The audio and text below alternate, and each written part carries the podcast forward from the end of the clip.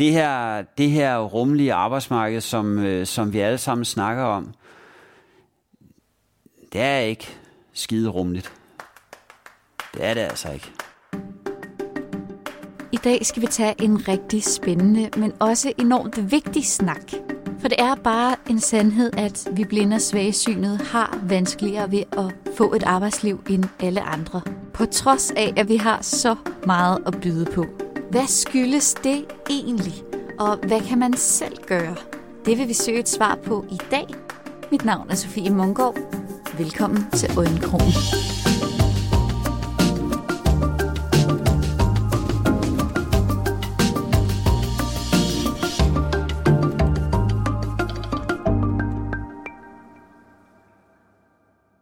Hvis man har et synshandicap, har man også svært ved at få et job. Det er et faktum. Og det er et emne, der altid har interesseret mig meget, og faktisk også var en del af grunden til, at jeg i sin tid valgte at uddanne mig til socialrådgiver.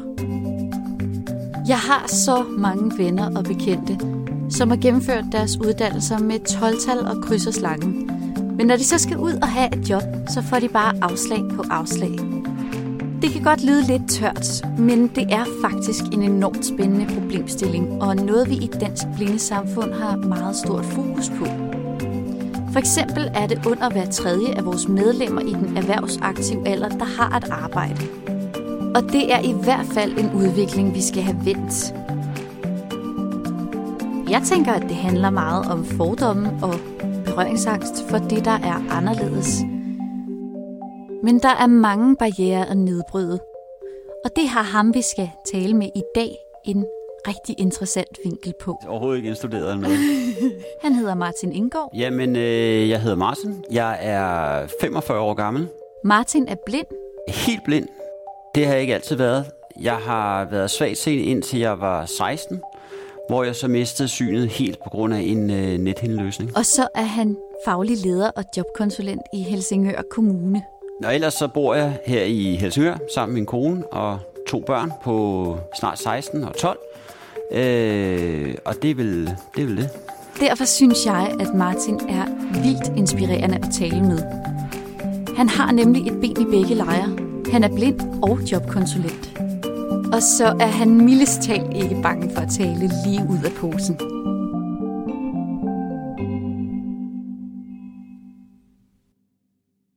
Første omgang blev jeg fascineret af Martins succes i arbejdslivet. Han blev for eksempel decideret opfordret til at søge sin seneste stilling i Helsingør Kommune. Hvordan bliver man nærmest headhunted til et job som blind? Var det fordi virksomheden var god til at tilpasse sig mennesker med synshandicaps behov? Og de vidste, at en som ham sagtens kunne klare opgaven? Ikke helt. Altså man kan jo sige, at, at øh, da jeg blev ringet op og spurgt, om jeg ikke ville søge stillingen, der, øh, der vidste de jo godt, at jeg ikke kunne se. Ja. Men den leder, der var på det tidspunkt, øh, er jeg ret sikker på, ikke ville have ansat mig, hvis ikke jeg havde haft det netværk i, øh, i kommunen, som jeg havde.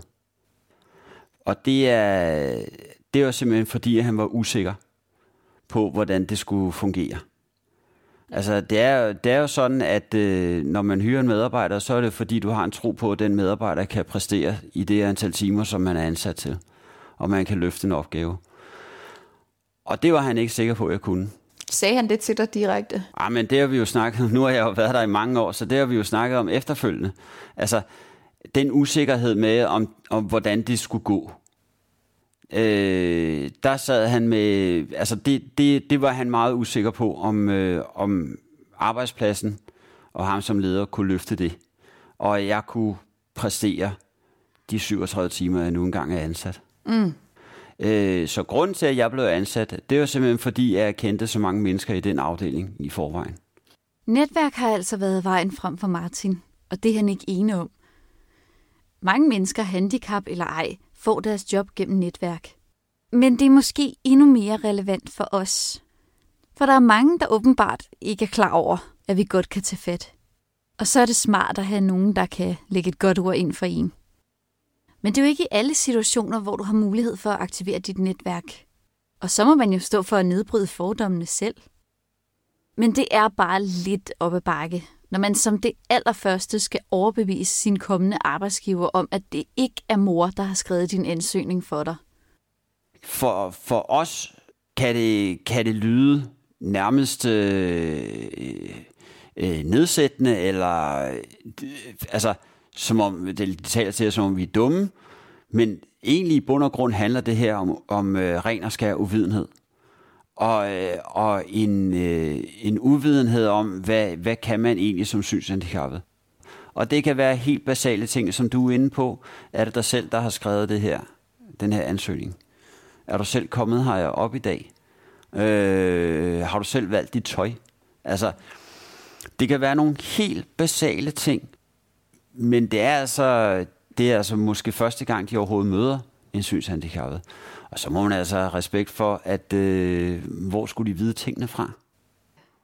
Altså, så selvfølgelig har de en masse spørgsmål, og dem, dem må man altså tage med. Det er også en del af at sprede kendskabet til synshandicappet. Det er, det er en måde at, øh, at nedbryde nogle af de fordomme og så videre. Det er altså ved, at man svarer ordentligt på de her spørgsmål. Der er ikke noget, at man sidder og bliver sur. Altså. Det der med at sælge sig selv, følte du, du skulle sælge dig selv mere? Eller altså en andre mennesker, som ikke har et synshandicap?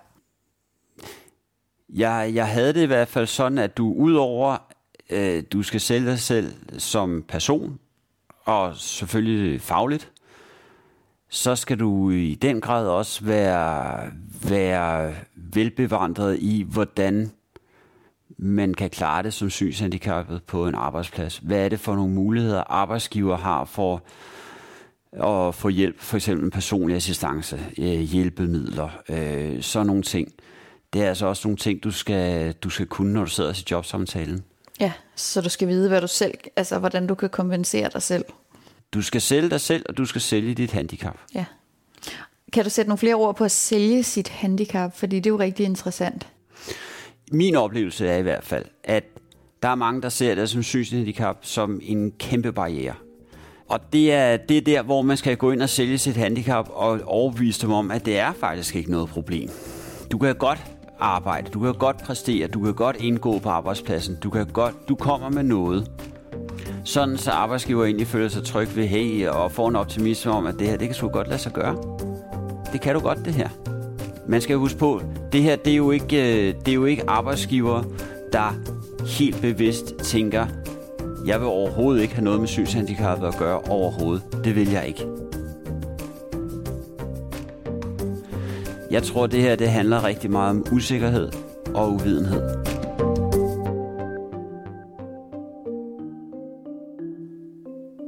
I foråret lavede Incita deres årlige arbejdsgiveranalyse. Her blev 160 virksomheder spurgt, hvem de ville afvise at have en jobsamtale med. Og på en ikke særlig flatterende førsteplads, der lå vi blinde og svagsynet. Blandt andet over folk med hygiejneproblemer.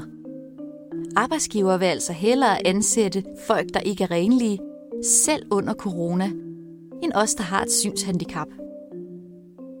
Det er jo helt skørt. Men hvordan får man forklaret, at man sagtens kan få noget fra hånden, når man skal søge et job? Hvad skriver man i sin ansøgning? Hvornår vælger man at fortælle, at man har et synshandicap?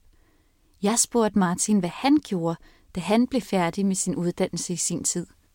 Jamen, øh, altså man kan jo sige, som nyuddannet, der er det jo dejligt nemt at skrive en ansøgning, fordi man kan jo bare skrive, at man er nyuddannet, og hvor man har været i praktik, og hvad man har interesse for.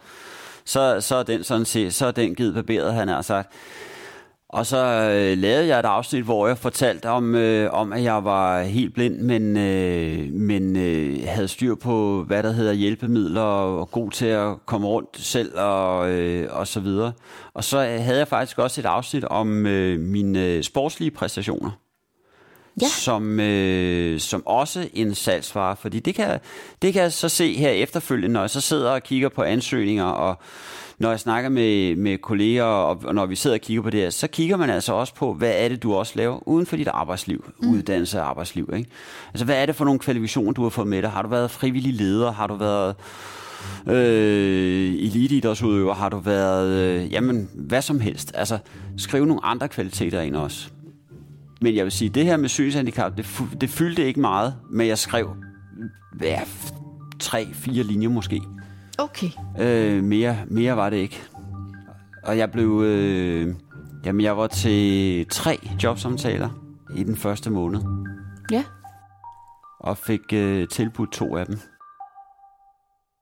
Hold da op. Ej, det er jo, det er jo ret vildt. Øh, altså, jeg hører jo historier om folk, der søger i flere år. Øh, fordi at man, man bliver indkaldt, hvis man ikke skriver sit synshandicap, og hvis man skriver det, så bliver man faktisk sorteret fra. Det der jo er overvejelsen tit og ofte, det er, skal man skrive sin ansøgning, at man har et synshandicap, eller skal man lade være? Og øh, det har jeg hørt rigtig mange øh, udgaver af. Jeg har altid gjort det. Men, øh, men nu sidder jeg selv i, en position på arbejdsmarkedet, hvor at jeg selv læser rigtig mange ansøgninger. Og jeg må jo blankt erkende, at jeg kan også godt se, hvor hurtigt at folk de bliver sorteret fra i en ansøgningsproces. Ja. Så det er... Jeg er ikke så skråsikker længere i forhold til, om jeg vil skrive min ansøgning, at jeg har synshandicap eller ej. Den kan man vende øh, rigtig mange veje. Så det er noget med at følge efter, hvad der giver mest mening, og ligesom have varet for og imod op på en eller anden måde. Ja, det er der jo også, at øh, hvad der fungerer hos en arbejdsgiver, fungerer ikke hos en anden. Ja, og det er svært, når man ikke har mødt folk personligt jo. Ja. Hvad, hvis du skulle give et godt råd til en nyuddannet, som skal søge et job, øh, der er selvfølgelig én ting, man bare kan sige, gør det her, og så fungerer det nok. Men øh, mm. altså, er, der, er der nogle sådan generelle guidelines? Vi har været lidt inde på det, men... Jamen, jeg, jeg har tænkt over det faktisk, øh, siden vi snakkede sammen første gang, hvad, hvad man egentlig kan. Fordi det her med at sende en ansøgning, det skal man jo selvfølgelig. Jeg synes, at man skal prøve den her. Der står jo tit og ofte, hvis du har nogle spørgsmål eller noget, så kontakt mig på telefon, bla bla, ikke? Altså mm. en eller anden leder eller et eller andet. Prøv det. Altså, det her med den personlige kontakt, om det så er igennem telefon, det rykker altså noget. Mm. Det gør det altså. Hvor man siger, jamen, jeg har tænkt mig at søge det her job, øh, og så selvfølgelig lige sin baggrund, og hvad man er god, altså lige sælge den først, ikke? Og så siger jeg, jeg har også et synshandicap, og så videre. Altså, sådan så, at når de får din ansøgning og læser den, så tænker de, hey, det var da, det var sgu lige Sofie, jeg snakkede med her for, for en uge siden. Det lød da egentlig meget interessant. Jeg spurgte Martin, hvad han i bund og grund så som den største udfordring for os. Jeg tænkte, at han nok ville nævne noget med, at det er hårdt, når man skal op på fuldtid, eller overgangen fra uddannelse til arbejdsmarkedet, eller måske noget i retning af fordomsfulde kolleger. Men han overraskede mig med en vinkel, der var en lille smule anderledes. Ja, frygt for at ramme nogen, han har sagt, så vil jeg sige, at jeg tror, jeg tror, en af de helt store problematikker, det er mangel på sociale kompetencer, og det er, det er også den tro, at det er arbejdspladsen, og det er det, der, hvor man kommer ud, der skal indrette sig efter dig, og ikke omvendt.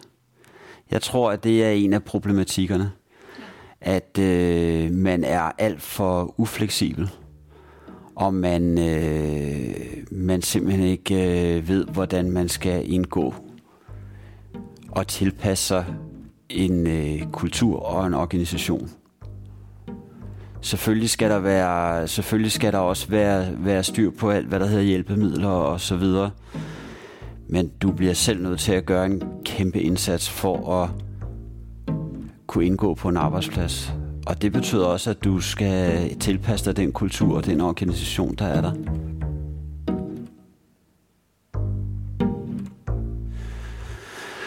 I, igen, øh, ja, hvad skal man sige, frygt for at træde på nogen, men det er i hvert fald slet ikke min hensigt, så, så kan man sige, for mange synshandicappede, som har været synshandicappede fra barn eller ret tidligt i livet, eller hvad man skal sige, der er deres netværk kun andre synshandicappede. Og det er jo så fint. Det, det, det er ingen kritik af det. Det man bare kan sige nogle gange, af hvad jeg oplever hos nogle synshandicappede, det er, det her med, hvordan man skal opføre sig, når man er sammen med ikke synshandicappet, er, er problematisk. Altså,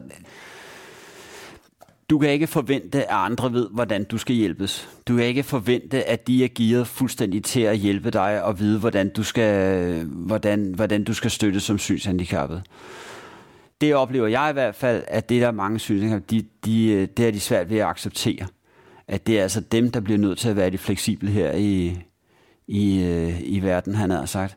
Der er også rigtig mange, der er rigtig gode til det. Ingen tvivl om det. Men jeg synes bare, at jeg ser mange steder, at hvordan man skal agere, hvordan man skal opføre sig, hvordan man skal, skal klare sig på, på en arbejdsplads, hvordan man skal indgå i en kultur og en organisation, som ikke har, har kendskab til det at have med synshandicappet at gøre. Det er der mange, der er svært ved. Øh, når, du, når man træder ind på en arbejdsplads, eller en uddannelse, eller øh, et andet nyt sted, så bliver man simpelthen nødt til at stikke en finger i jorden og, og finde ud af, hvordan er der her? Hvordan taler man til hinanden? Hvordan opfører man sig? Hvordan, øh, hvordan skal man interagere med andre? Hvad er, hvad er kutumer? Hvad er, hvad er regler? Hvad er retningslinjer? Det bliver man simpelthen nødt til at sætte sig ind i, når man møder op på en arbejdsplads. Man bliver nødt til at, at finde ud af, hvordan er kulturen her? Råber vi af hinanden, eller råber vi ikke af hinanden? Sådan helt firkantet set, ikke? Mm. Men jeg håber ikke, der er nogen på en arbejdsplads, der råber af hinanden. Men altså, det er bare for at sætte det sådan op, at at, øh, at, at man bliver nødt til at følge med i de her ting. Spiser vi frokost sammen, eller spiser vi hver for sig? Øh, er, det, er det sådan, at man øh, går ind til hinanden og sluder, eller sidder man for sig selv? Øh, det er de her ting, man bliver nødt til at sætte sig ind i efterhånden, som man kommer i gang med at arbejde. Og man bliver nødt til at være åben for, at man bliver nødt til at ændre sådan nogle ting ved sig selv. Man kan ikke bare sætte sig ind og sige, jeg vil have det sådan og sådan og sådan. Altså, virksomhedskultur ændrer sig ikke fra den ene dag til den anden, fordi du træder ind ad døren. Jeg synes, det er svært ikke at blive provokeret af det, Martin siger. Selvfølgelig skal man tilpasse sig kulturen på ens nye arbejdsplads – men det kan ikke passe, at blindfødte som mig ikke kan få et arbejde, bare fordi vi har mange synshandicappede venner.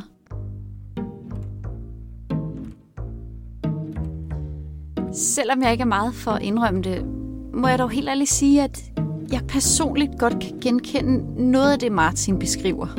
Os, der har et synshandicap, kan nogle gange godt have en tendens til at være lidt ufleksible i forhold til vores omgivelser.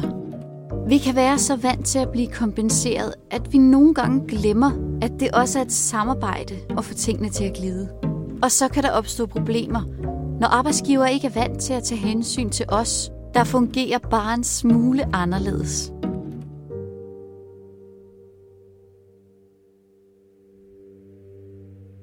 Der bliver talt ufattelig meget om det rummelige arbejdsmarked.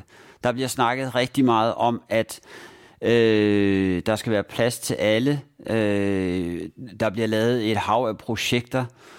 Øh, der bliver postet penge i, og der er muligheder for assist, personlig assistance, mentor, øh, øh, hjælpemidler, alverdens ting og sager. Jeg synes faktisk endnu på nogle områder, at rummeligheden er blevet mindre igennem årene. Jeg synes, at den var, den var større før i tiden. Der var mere plads. Jeg synes, der bliver skåret så meget ind til benet nu forskellige steder, at, øh, at øh, den rummelighed, som, øh, som, øh, som er i loven og på papirerne, den eksisterer ikke rigtig ude i virkeligheden. I det omfang, som, øh, som man gerne vil have det til i hvert fald.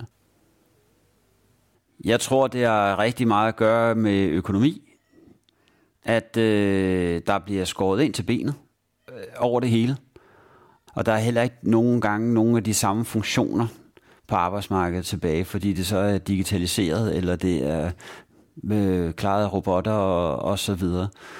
Så, så der bliver stillet nogle større krav til dem, der skal ud på arbejdsmarkedet. Men økonomi spiller en, en stor rolle.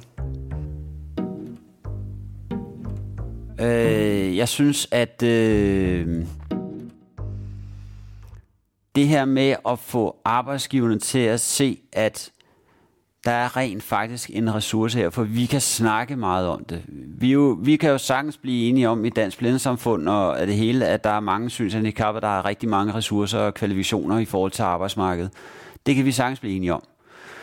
Men hvordan overviser vi en arbejdsgiver om, at vi har det? Og det, øh, det er der, jeg synes virkelig, at øh, udfordringen er der. At komme det der stykke fra, at vi taler om det, til arbejdsgiverne også taler om det. Det er et stort spring. Og det er en svær barriere at komme hen over. Men det, jeg synes, det er der, at, øh, at der skal ligge en stor, et stort stykke arbejde. Fremadrettet i hvert fald. Jeg er så heldig at arbejde i Dansk Blindesamfund, hvor mine kolleger af åbenlyse årsager både forstår at tage hensyn, og jeg selvfølgelig godt ved, at jeg kan yde en indsats. Jeg kan dog ikke lade være med at gøre mig umage, og er så sindssygt stedig i at bevise, at jeg kan det samme som mine sene kolleger. Men jeg må også indrømme, at det kan være hårdt.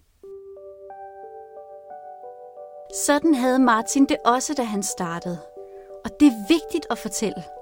For ja, han har succes i sit arbejdsliv. Men det betyder ikke, at det altid har været en dans på roser. Da jeg, da jeg, starter, da jeg starter arbejde i Helsingør Kommune, der ligger Udover det, at man skal starte et nyt sted, og usikkerheden ved det, som jeg går ud fra, at alle har, så havde jeg også det her, jeg, jeg tror, jeg lagde et, øh, eller jeg ved, at jeg lagde et kæmpestort pres på mig selv. Øh, jeg skulle ikke lave fejl. Jeg skulle ikke, øh, jeg skulle ikke lave nogen fejl, fordi hvis jeg lavede en fejl, så ville alle sige, at det er også fordi, han ikke kan se.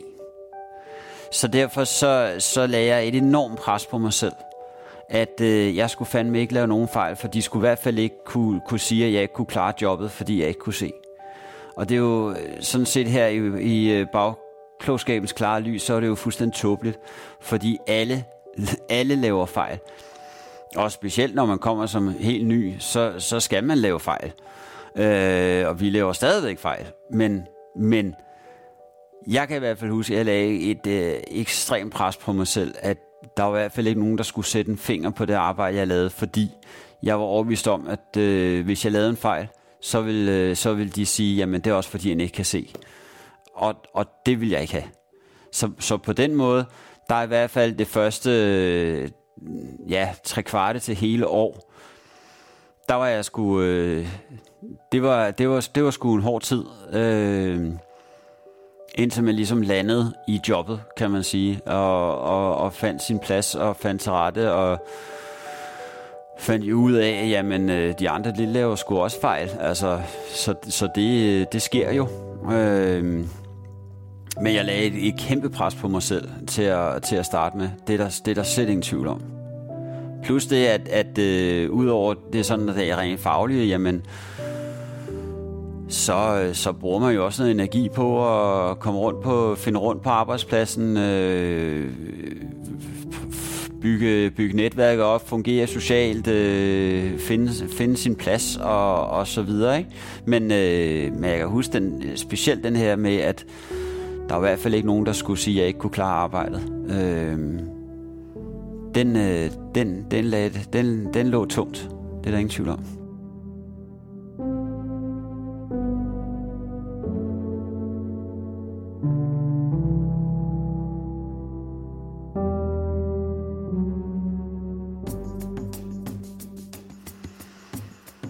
Vil sige, dem jeg kender, som, som er ude på, øh, på det ordinære arbejdsmarked, eller, eller i det hele taget bare på arbejdsmarkedet, der, der synes jeg, det er helt klassisk, at, øh, at man, øh, man lægger et, et større pres på sig selv, end hvad arbejdsgiver rent faktisk gør. Fordi man vil bevise over for sig selv, og man vil bevise over for arbejdsgiver, at ens synshandicap i hvert fald ikke har nogen betydning for, om man kan klare arbejdet når du, når du er blevet ansat, kan man sige, jamen så, øh, så er det fordi, at din arbejdsgiver eller din leder, hvem der nu er ansat, der tror på, at du kan. Og, øh, og det vil du gerne bevise, at du kan. Og så kan man sige, det letteste i hele verden, det er at bruge dit handicap som undskyldning for, at du ikke kan. Det er, det er så nemt. Altså, og, og der, i hvert fald for mit vedkommende, der er sådan, den, den duer i hvert fald ikke. Altså, det, det skal jeg simpelthen ikke. Og derfor ligger jeg så, lagde jeg i hvert fald et, et større pres på mig selv. At den, den skulle arbejdsgiver i hvert fald ikke kunne bruge på mig, han havde sagt. At det er også fordi, han ser dårligt, ikke? Det er vel stolthed så? Ja, jamen det er det da. Altså, det, det er... Og så, og så bevise det over for sig selv, at man godt kan. Altså, at man, man skulle godt kan det her, man nogle gange har siddet på skolebænken for, jeg ved ikke hvor mange år, at øh, man rent faktisk godt kan, kan passe det her arbejde, du kan klare det, du kan, du kan gøre ligesom alle andre.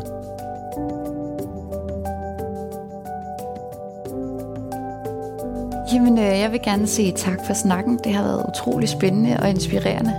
Jamen, velbekomme.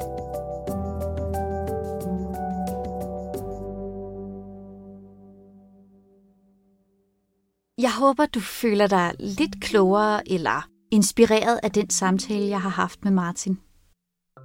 Han satte i hvert fald ord på nogle ting, som vi ikke altid snakker om.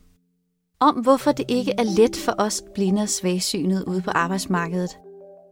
Den pointe, jeg tager med mig, er, at vi er nogle stolte og seje mennesker.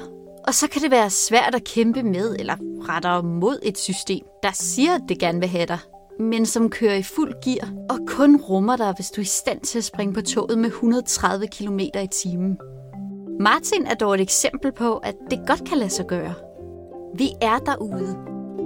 Men hvis man ikke har fundet sin vej endnu, så er det helt okay. Det er svært, og det er ikke nogen hemmelighed.